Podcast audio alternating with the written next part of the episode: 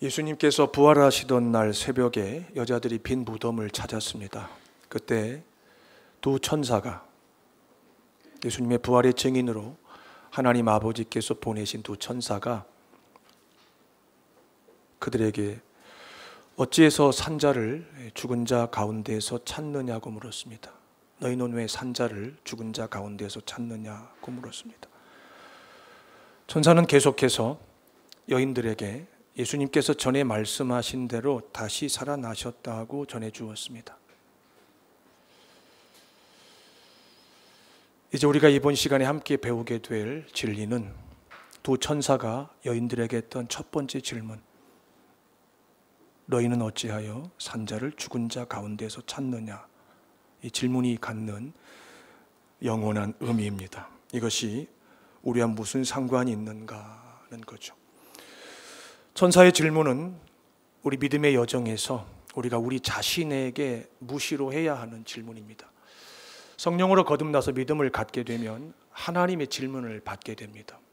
그 전까지는 하나님의 질문이 귀에 들어오지 않습니다. 성령으로 거듭나서 참된 믿음을 갖게 되면 하나님이 질문하시는 것이 들립니다. 그리고 그 질문에 답을 하게 됩니다. 이것이 믿음입니다. 그리고 또 하나 내가 나에게 질문을 해야 합니다. 그런데 그 질문은 하나님이 원하시는 질문이라는 거죠. 어찌해서 산자를 죽은 자 가운데서 찾느냐 하는 질문은 주께서 우리에게 하시는 질문이며 동시에 우리가 우리 자신에게 죽을 때까지 해야 되는 질문입니다. 이런 질문을 가리켜서 질문 중에 질문이라고 합니다.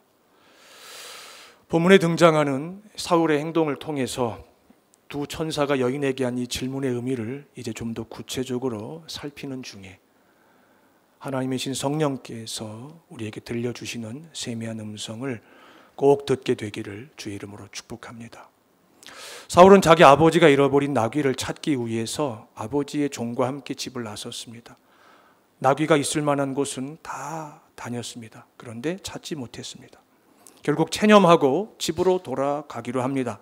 그때 아버지의 종이 마지막으로 하나님의 사람에게 가서 나귀를 찾는 일을 도와달라고 부탁하자고 제안하는 바람에 사울은 그와 함께 하나님의 사람을 찾아갑니다. 그들이 찾아간 하나님의 사람은 하나님의 종 사무엘이었습니다. 이 사무엘이라고 하는 사람은 구약 성경에서 모세와 겨눌 만한 사람입니다. 특별히 이스라엘의 역사와 사울과 사울의 일생에서 사무엘의 이름을 언급하지 않고는 그 어떤 이야기도 할 수가 없을 만큼 어마어마하게 중요한 사람입니다.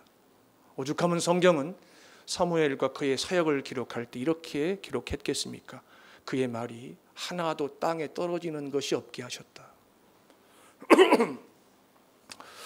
하나님의 종을 찾아간다고 하는 것은 그의 주인이신 하나님을 찾는 것과 같은 뜻입니다. 그러니까 성경에서 신실한 하나님이 세우신 하나님의 종을 찾는 것 이퀄 하나님을 찾는 것 이렇게 이해하시면 틀림없습니다. 구약 성경의 주요 등장인물 중에 한 사람인 이 사울이라고 하는 자가 아버지의 잃어버린 나귀를 찾기 위해서 하나님의 사람인 사무엘을 찾아가는 자로 등장한다는 것에 우리가 주목을 해야 합니다. 이게 나와 무슨 상관이 있느냐? 이게 우리 믿음과 어떤 관계가 있느냐? 이제 우리가 질문하면서 답을 해야 될 중요한 부분이죠. 우리가 언제 믿음을 갖게 되었는지 알 수 없지만 하나님이 정하신 때 이 믿음을 갖게 되고 오늘까지 믿음을 배우는 중에 우리가 문득 돌아봅니다. 난 어떻게 믿음을 갖게 되었는가? 난 언제 어디서 믿음을 갖게 되었는가? 더듬어 가보니 대개의 경우, 특별히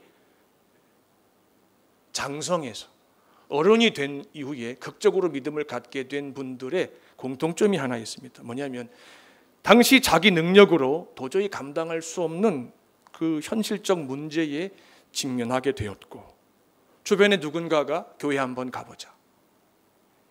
이참에 한번 하나님께 관심을 가져보자라고 권유하는 바람에 자의반 타의반 마지 못해서 교회를 찾아가게 되었는데 그것이 하나님을 만나는 결정적인 계기가 되었다는 거죠. 그래서 우리가 학교 다닐 때 배운 어떤 현자가 이런 얘기를 했습니다. 인간은 한계 상황에 직면했을 때에 비로소 초월자를 찾고 싶은 욕구를 느낀다. 그것이 사실 하나님이 자기 종들을 부르시는 아주 일반적인 다루심이라는 것을 우리는 훗날 깨닫게 됩니다. 사울도 예외가 아니었습니다. 자기 능력에 의지해서 아버지가 잃어버린 나귀를 찾고자 했지만 찾지 못합니다. 그래서 하나님의 사람을 찾게 된 겁니다. 자발적으로 찾아간 것도 아니고 아버지 종이 한번 마지막으로 가서 그의 도움을 구합시다라고 하는 바람에 찾은 겁니다. 자, 사무엘상 9장에서 소개하고니 사울의 모습, 성경에 처음 등장할 때 그가 보여준 모습을 보면 그는 누가 보아도 영적인 사람처럼 보입니다. 아버지 나귀를 찾기 위해서 결국 하나님의 사람을 찾고 있으니 이런 사람이 영적인 사람이 아니면 누가 영적인 사람이겠습니까? 자, 그런데 우리가 여기서 두 번째 본문을 기억하면서 이런 질문을 해야 합니다. 그는 과연 영적인 사람이었는가?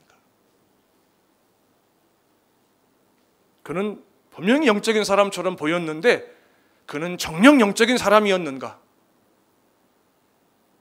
왜냐하면 사무엘상을 처음부터 끝까지 읽어보신 분들은 알겠지만 사울이 이스라엘의 왕이 된 이후부터 블레셋과의 마지막 전쟁에서 패하고 스스로 목숨을 끊는 순간까지 그가 보여주었던 모습은 영적인 사람과는 거리가 먼 모습이었기 때문에 그렇습니다. 하나님께서 보실 때에 전혀 영적이지 않았기 때문입니다. 여기서 우리가 짚고 넘어가야 될 게 있습니다. 여러분, 여러분은 하나님께서 보실 때 영적인 사람 맞습니까? 아니면 사람이 볼 때는 영적인 사람인데 하나님께서 보실 때는 전혀 아닌 건 아닙니까? 우리가 주일에 한 곳에 모여서 하나님을 예배하는 것을 누가 보았을 때 그들이 우리를 보고 뭐라 말하겠습니까? 어, 저 하나님 백성들이구나, 영적인 사람들이구나, 이렇게 보지 않겠습니까? 그런데 과연 우리 예배를 받으시는 하나님께서 보실 때 우리가 영적인 사람이냐라고 하는 거죠. 놀라운 것은 성령으로 거듭나지 않았는데도 여기 앉아 있을 수 있다는 겁니다. 무서운 것은 참된 믿음을 갖고 있지 않음에도 평생 주일마다 이 자리에 앉아 있는 것이 얼마든지 가능하다는 거죠.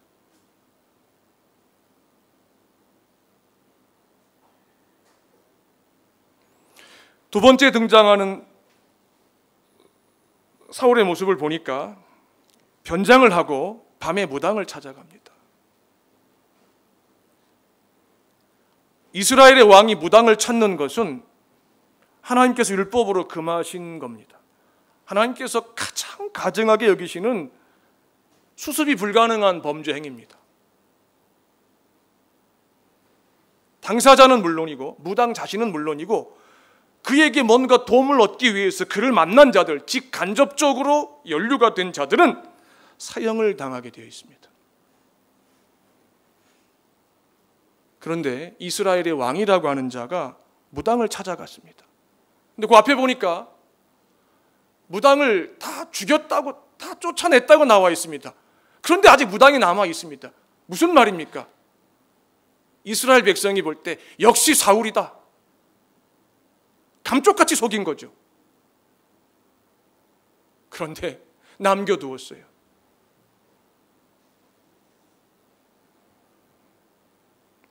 이스라엘 백성들은 사울이 쫓아낸 무당만 주목하고 있었습니다.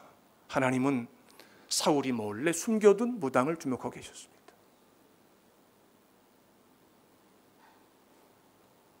왜 무당을 찾았습니까? 죽은 사무엘을 만나기 위해서입니다. 무당의 힘을 빌려서 죽은 사무엘을 만나고자 하는 이유가 뭡니까? 블레셋과의 전쟁에서 이기고 싶어서입니다.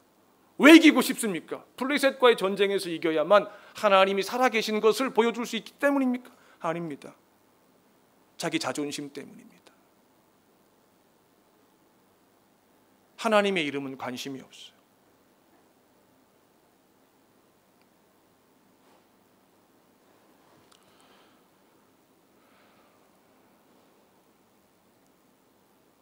사울이 변장을 하고 무당에게 가서 죽은 사무엘을 불러 달라고 하는 이유가 뭡니까?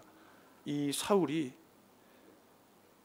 평생에 사무엘에게 매여 있었다는 겁니다. 무슨 말입니까? 하나님에게 매여 있어야 하는데 사무엘에게 매여 있었다는 겁니다. 여러분 신앙생활 하시면서 목사의 도움은 받으시되 목사에게 매이지 마시기를 주의 이름으로 축복합니다. 아멘 하십시오. 목사의 도움을 받으실 때가 있습니다. 결정적인 순간에. 그러나 목사에게 매이지 마십시오. 여러분은 한 분에게만 매이면 됩니다. 산자들의 하나님이신 아브라함과 이삭과 야곱의 하나님에게만 매이면 됩니다.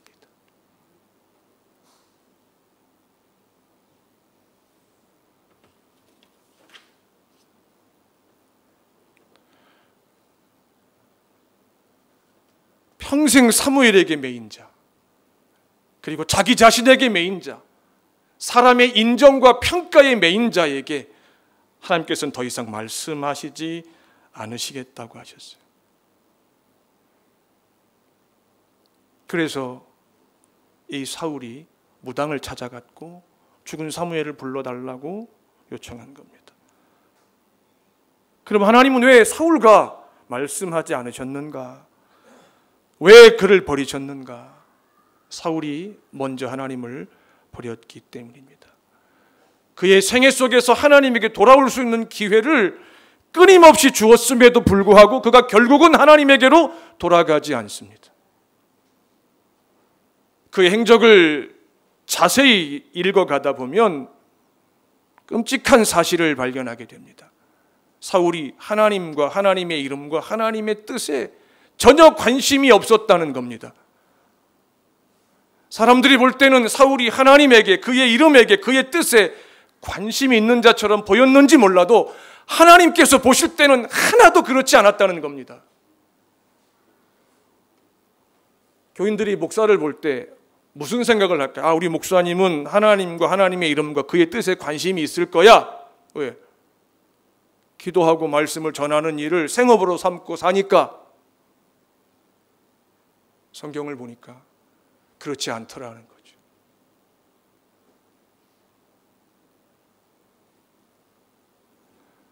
사울은 어디에 관심이 있었습니까? 자기 이름, 자기 욕망에만 관심이 있었어요. 사람들이 나를 어떻게 생각하는가? 여기에만 관심이 있었어요. 세상이 나를 어떻게 평가하는가? 여기에만 관심이 있었어요. 하나님이 내 영혼을, 내 인생을 어떻게 생각하시는가 관심이 없었어요. 이따금 그의 입에서 매우 영적인 말이 나왔지만 그것은 그의 믿음이 아니었고 그의 본심과 아무런 상관이 없었습니다. 왜? 그는 믿음이 없었기 때문에. 그는 그 긴 생애 속에서 단 한순간도, 단 한 번도 자기 영혼의 근본적인 문제를 가지고 하나님의 사람을, 하나님을 찾아간 적이 없습니다. 아버지가 잃어버린 암나기들을 찾기 위해서 찾아갔습니다.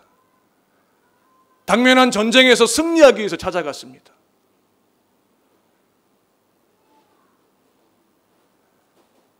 백성의 마음이 자기를 떠나 다윗에게 향하는 것이 너무 두려워서 하나님을 찾는 척하고 있었습니다. 그는 언제나 육신의 필요 때문에 하나님의 사람인 사무엘을 찾았습니다. 하나님이 모르실 리가 없습니다.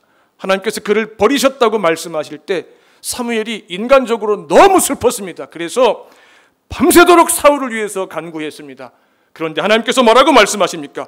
더 이상 사울을 위해서 기도하지 마라 이렇게 말씀하십니다. 여러분 누군가가 영적인 사람들이 여러분들을 위해서 기도할 때에 만약에 그에게 하나님께서 말씀하시기를 여러분을 위해서 기도하지 말라고 말씀하시면 어떡할 겁니까? 남의 일이 아닙니다. 얼마든지 내 이야기가 될 수 있는 겁니다. 성경을 은혜로 도배해 버려 가지고 하나님의 은혜를 운운하면은 모든 것이 결국은 풀어지는 것처럼 보이겠지만 하나님은 하나님의 은혜를 자기 생명보다 소중히 여길 줄 아는 자들에게만 베푸십니다. 은혜를 은혜로 여기지 못하는 자들에게는 은혜를 거두어 가십니다. 그래서 예수님께서 뭐라고 말씀하셨습니까? 진주를 개와 돼지에게 주는 것은 옳지 못하다. 진주는 사람의 목에 걸려 있어야만 그 가치를 영원히 지니게 된다.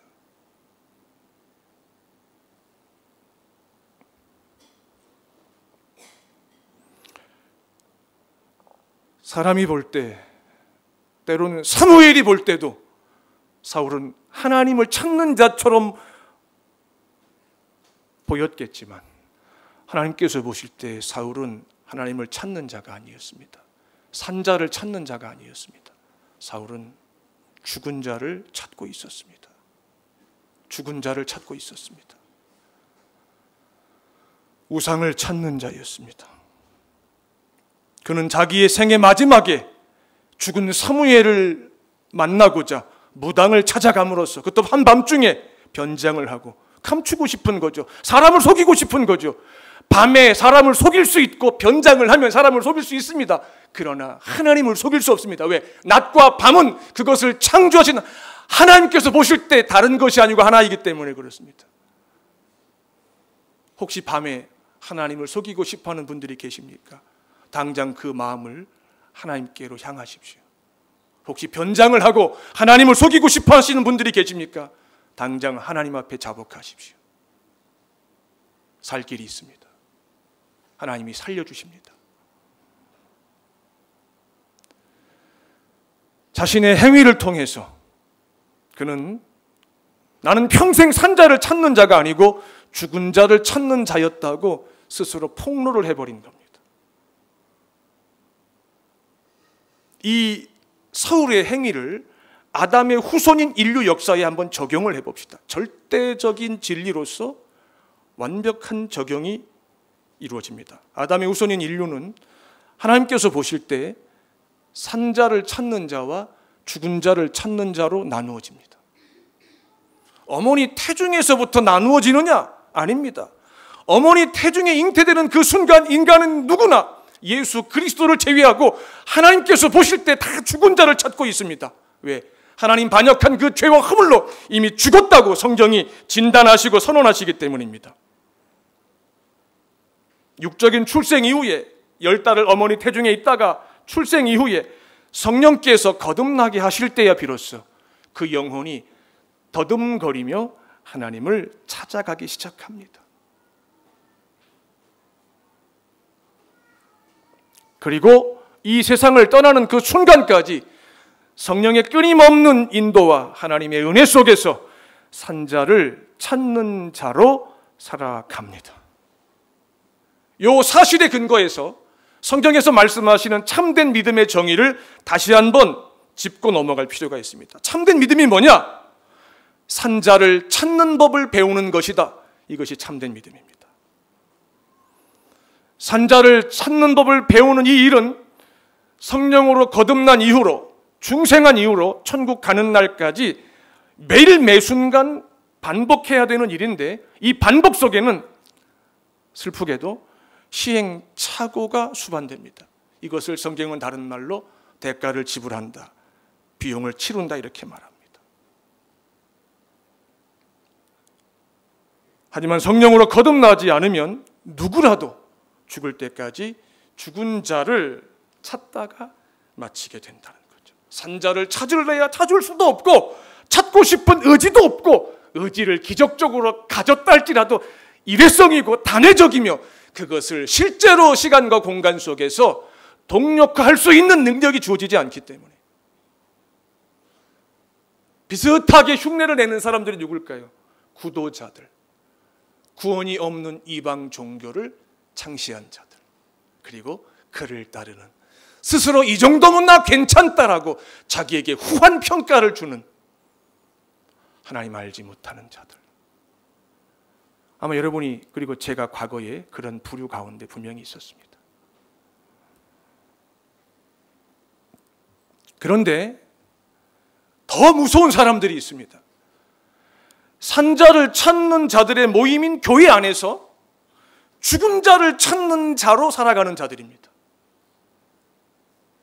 산자를 찾는 자들의 모임인 교회 안에서 버젓이 죽은 자를 찾는 자로 아무 갈등 없이 꺼리낌이 없이 섞여서 살아간다는 거죠. 예수님께서 이런 말씀하셨어요.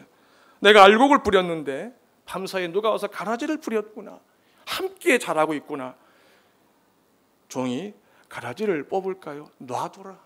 가라지를 뽑으려다가 알곡마저 다칠까 걱정이 된다. 마지막 날 때까지 놔둬라. 내가 추수할 때 알곡과 가라지를 정확하게 내가 분류할 것이다. 가라지가 누굽니까?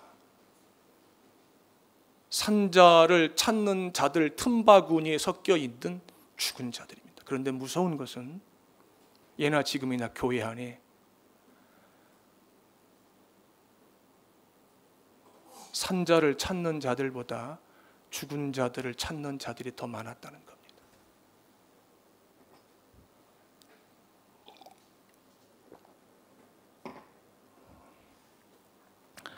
누가 산자를 찾는 자인지, 누가 죽은 자를 찾는 자인지 완전하게 분류해 내시고 구별하시는 주님께서 그 기준을 말씀하셨습니다. 죽은 자를 찾는 자는 입으로만 주여 주여 하는 자요. 산 자를 찾는 자는 하늘에 계신 내 아버지 뜻대로 행하는 자다.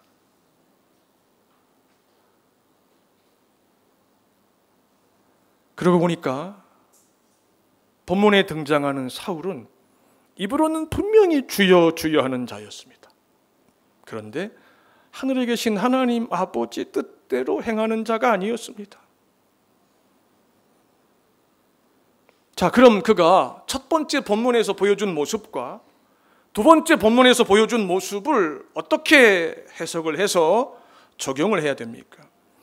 그가 처음에 하나님의 사람인 사무엘을 찾아간 것은 마치 가룟 유다가 예수님을 따른 것과 같은 겁니다. 그가 처음에 하나님의 사람 사무엘을 찾아간 것은 마치 아담의 아들인 가인이 하나님께 제사를 드린 것과 같은 겁니다. 가룟 유다 예수님과 헤어지기 전에 어떻게 했습니까? 예수님 배반했습니다. 자살했습니다. 가인 하나님께 제사 드린 후에 어떻게 됐습니까? 동생 아벨을 지켰습니까? 동생 아벨을 죽였습니다.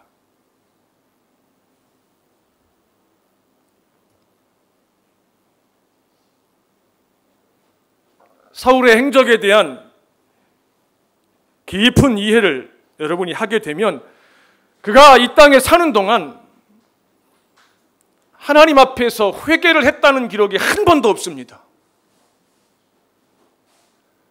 산자를 찾는 자와 죽은 자를 찾는 자의 절대 기준 가운데 하나가 또 무엇이냐고요? 하나님 앞에 회개를 했는가? 아니면 회개하지 않고 그냥 어물쩍 넘어갔는가? 교회 안에 교회에 들어올 때 하나님 앞에 회개하지 않고 들어와서 회원이 되어서 의사결정에 참여하고 주일 예배에 익숙해지고 목사가 가르치는 몇 가지 기본적인 종교 행위에 반복하는 가운데 자연스러워지다 보면은 회개에 대한 끔찍한 오해를 하게 됩니다. 회개가 무엇입니까? 예수 믿기 전과 예수 믿고 난 후에 완전히 다르게 사는 겁니다. 예수님께서 이 땅에 오셔서 복음을 전하실 때 제일 먼저 하신 말씀이 뭐였습니까? 나를 믿으라였습니까? 내가 곧 하나님이니 나를 믿으라였습니까? 아닙니다. 회개하라였습니다. 회개하라. 누구한테 했습니까? 이방인에게 했습니까? 유대인에게 했습니다. 예수님은 유대인에게 보내심을 받은 하나님의 아들입니다. 그의 제자들 가운데 누군가가 이방인에게 보냄을 받은 겁니다. 유대인들이 누굽니까? 그 당시에 전 세계에서 우리만 하나님을 믿는다고 자타가 인정하는 자들이었습니다. 그런 그들을 만나셔서 회개하라 이렇게 말씀하셨단 말이에요. 내가 보니 너희들은 내 백성이 아니다. 내 백성은 이렇게 살 수가 없다. 너희는 겉은 내 백성인데 속은 이방인이구나. 이런 뜻입니다. 우리나라에서 안과 개인 병원 중에 가장 역사가 오래된 병원이 공안과랍니다. 어제 어제 내 봤어요 기사에서 설립하신 분은 고인이 되셨답니다. 이분이 처음으로 3벌씩 한글 타자기를 발명한 분이시랍니다. 의사인데 정전협정 때 그 문서를 이분이 발명한 3벌씩 타자기로 작성을 했는데 우리가 협정문을 제일 먼저 출력했답니다. 미군들도 놀랬답니다. 북한은 말할 것도 없고. 그분이 스라에 여러 남매를 두셨는데 그 중에 한 분이 아버지의 가업을 이었답니다. 근데 아버지는 늘 어머니랑 다투셨답니다. 의사인데 돈을 벌지 않고 불특정 다수의 많은 백성들에게 어떻게 하면 유익할 수 있을까? 눈의 질병을 고쳐주는 것은 물론이고 오늘날 보면은 집안의 재산이 슬그머니 사라지고 어머니는 아버지랑 또 다투시고 그러셨답니다. 기자가 인터뷰하면서 물었습니다. 생전에 선친에게 들었던 많은 말 가운데 가슴에 남아있는 말이 무엇입니까? 이분들이 평안도 사람들이더라고요. 이 아드님이 이렇게 대답하시더라고요. 예, 아버지가 늘 제 귀에 못이 박히도록 하셨습니다. 이 한마디. 거꾸로 살라우. 거꾸로 살라우. 무슨 뜻입니까? 세상과 다르게 살라우. 한 시대를 지배하는 가치관과 다르게 살라우. 그분이 하나님의 종이셨는지, 하나님의 백성이었는지, 내가 알 수 없습니다. 읽으면서 내 마음속에 야, 이분 하나님의 종교였으면 너무 좋겠다.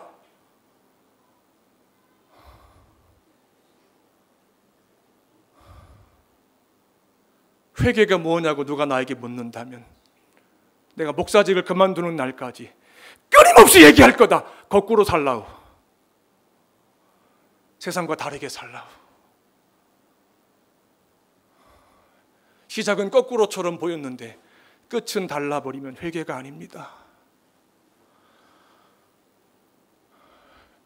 교인들을 속이는 건 가능합니다. 목사인 저를 속이는 것도 가능합니다. 그러나 불신자 이웃을 세상 사람들을 속일 수는 없습니다. 그리고 하나님을 속일 수는 없습니다. 여러분의 신앙을 목사에게 인정받지 마시고 여러분 직장에서 여러분 거래처 사람들에게 여러분 이웃에게 불신자인 부모와 형제와 사촌과 고등학교 동창과 대학 친구들에게 여러분의 믿음을 인정받으십시오. 저는 다 내 마음 같은 줄 알고 순진하게 그대로 믿었습니다. 이제부터는 여러분의 유익을 위해서 제 마음 한속에 과연 정말일까? 제가 이 질문을 할 겁니다. 그래 여러분들을 지킬 수 있기 때문에.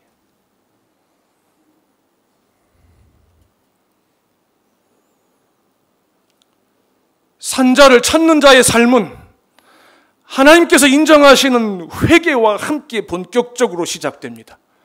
그리고 우리는 죽는 날까지 유혹으로부터 자유롭지 못하고 유혹을 받으면 열의 아홉은 반드시 넘어지기 때문에 넘어진 그 자리에서 일어나고 그 자리를 떠나 우리가 본래 있어야 될 자리로 돌아가기 위해서 우리가 본래 가야 할 길을 가기 위해서 우린 반드시 회개라고 하는 하나님의 은혜를 구해야만 합니다. 회개는 우리의 의도 아니고 우리의 공로도 아니고 우리의 자랑도 아니고 전적으로 하나님의 은혜이기 때문에 그렇습니다.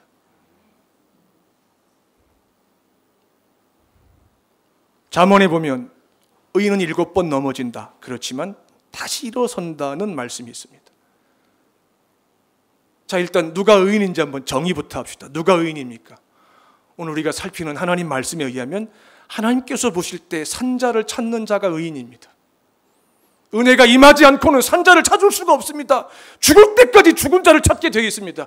여러분이 과거에 여러분 잘난 줄 알고 여러분의 행복과 출세와 영광과 자존심과 명예를 위해서 여러분이 얼마나 많은 죽은 자들을 찾아다녔습니까? 산자를 찾는 자가 의인입니다. 그런데 이 산자를 찾는 법을 배우다 보면은 일곱 번 넘어진다고 말씀합니다. 성경이 말씀하십니다. 일곱 번 넘어진다는 말은 다 넘어진다는 뜻입니다. 예수님을 제외하고는 다 넘어진다는 뜻입니다. 한 번도 나는 한 번도 넘어진 적이 없다고 말하는 사람은 예수님 말고는 없다는 뜻입니다. 그런데 중요한 것은 하나님이 다 일으켜 세우신다는 겁니다. 그게 회개입니다. 넘어진 자리에서 하나님이 일으켜 주시는 것을 경험하는 것. 이것이 회개입니다. 무슨 말입니까? 일곱 번 회개한다는 말입니다. 일곱 번 회개가 뭡니까? 죽을 때까지 회개한다는 말입니다.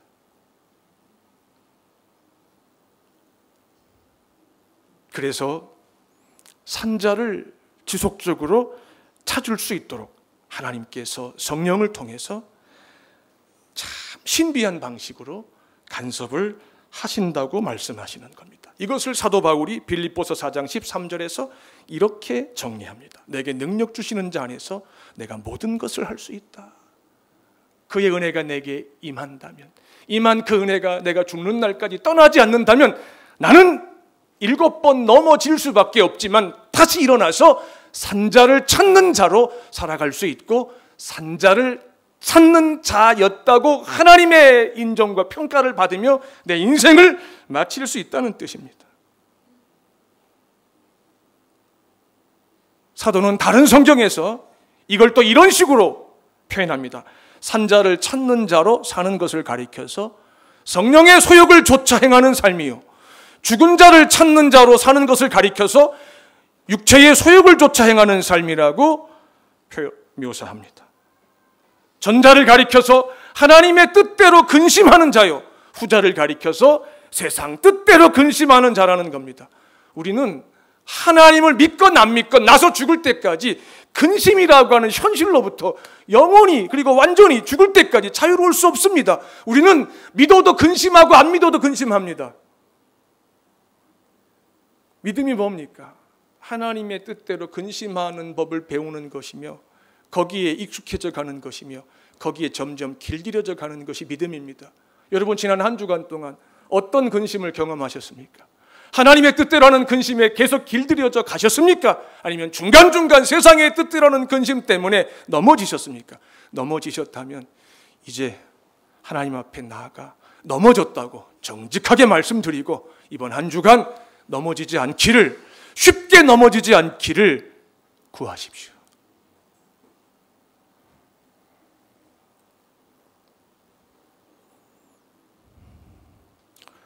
우린 지금까지 하나님께서 보실 때 어떤 자로 살았습니까? 산자를 찾는 자였습니까? 아니면 죽은 자를 찾고 있는 자입니까? 우리가 늘 구하고 찾고 두드리는 내용을 보면 우리가 산자를 찾고 있는지 아니면 죽은 자를 찾고 있는지 우리가 지금 이 자리에서 확인할 수 있습니다. 하나님을 예배하는 자리에서 어떤 자로 앉아 계십니까? 머릿속과 마음속에 무엇을 가장 깊은 곳에 숨겨두시고 하나님을 예배하고 있습니까? 그 숨겨두신 것이 하나님을 찾는 자의 삶에 대한 갈망이라면 여러분은 말로 표현할 수 없는 은총을 입은 분들입니다. 그렇지 않다면 여러분의 탐심을 숨겨놓고 하나님을 예배한다면 이 예배는 하나님이 받으시는 예배가 아닙니다.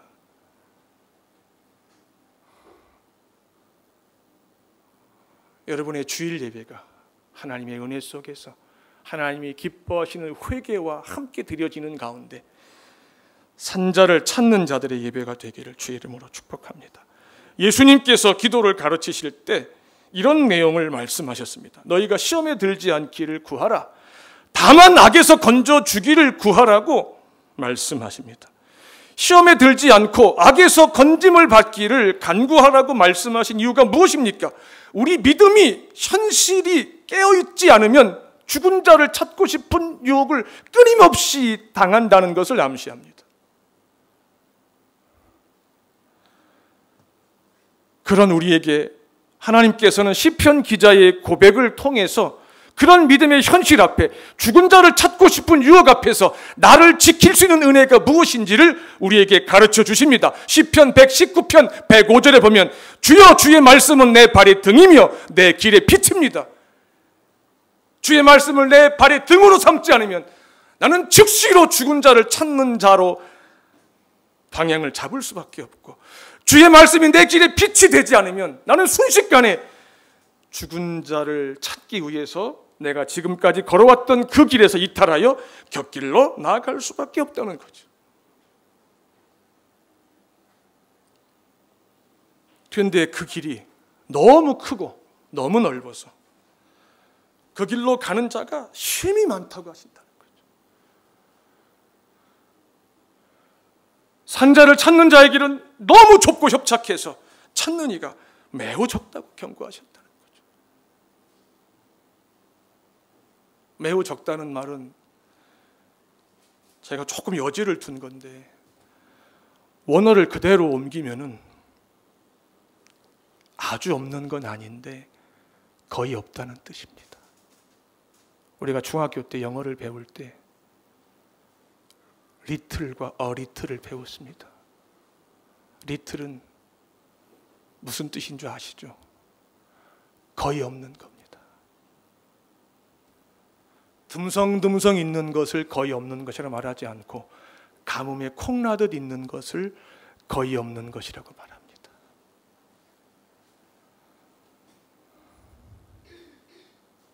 저는 좁고 협착하여 찾는 이가 적은 그 무리 가운데 홍콩 은사랑교회 성도들이 포함되기를 주의 이름으로 축복합니다. 산자를 찾는 자의 길은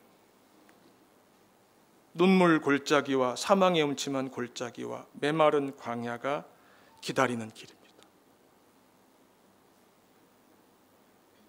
사랑하는 가족에게조차 오해를 받을 수 있고 외면을 당해야 되는 길입니다. 그런데 그 길은 주의 지팡이와 막대기가 있는 길입니다. 주의 지팡이와 막대기를 어디서 경험하고 싶습니까?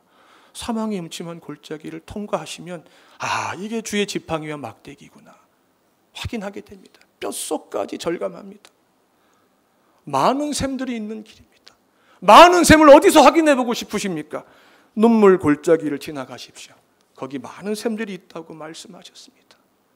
이런 비가 복을 채워주는 길입니다. 어떤 길이? 찾는 이가 적은 산자를 찾는 자의 길. 구름 기둥과 불 기둥이 함께하는 길입니다. 어떤 길이? 산자를 찾는 자의 길이. 2017년 송구영신 예배 때 여러분에게 전했던 말씀, 죽게 피하는 자를 위해서 쌓아두신 은혜를 인생 앞에서 베풀어 주시는 길이 산자를 찾는 자의 길입니다. 여러분이 하나님의 자녀라고 하면서 죽은 자를 찾는 자의 길을 일정 기간 고집하시게 되면 여러분은 불신자들보다도 더 비참한 처지에 처하게 됩니다. 그렇게 돼야 여러분이 하나님의 자녀입니다.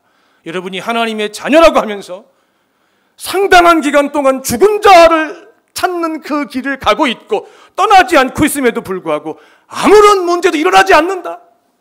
여러분은 산자를 찾는 자가 아닙니다. 여러분은 하나님이 기억하시는 자가 아닙니다. 목사도 예외가 아닙니다. 하나님이 원하시는 방식대로 목회하지 않고 있는데 아무 문제가 없다. 교회 아무 문제가 없다. 산자를 찾는 자의 길을 가는 목사가 아닙니다. 우린 하나님이 아니기 때문에 인생이기 때문에 현상으로 확인할 수 있는 것에 치명적으로 약합니다. 하나님은 인생이 아니시기 때문에 각 사람의 중심과 동기를 가지고 말씀하십니다.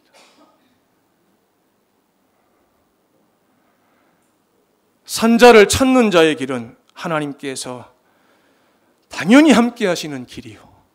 하나님께서 심히 기뻐하시는 길이며 하나님의 신비한 위로가 있는 길입니다. 우리가 결코 예측할 수 없는 어떻게 이 상황에서 이 순간에 이 장소에서 이런 은혜가 임할 수 있을까? 이런 위로가 임할 수 있을까?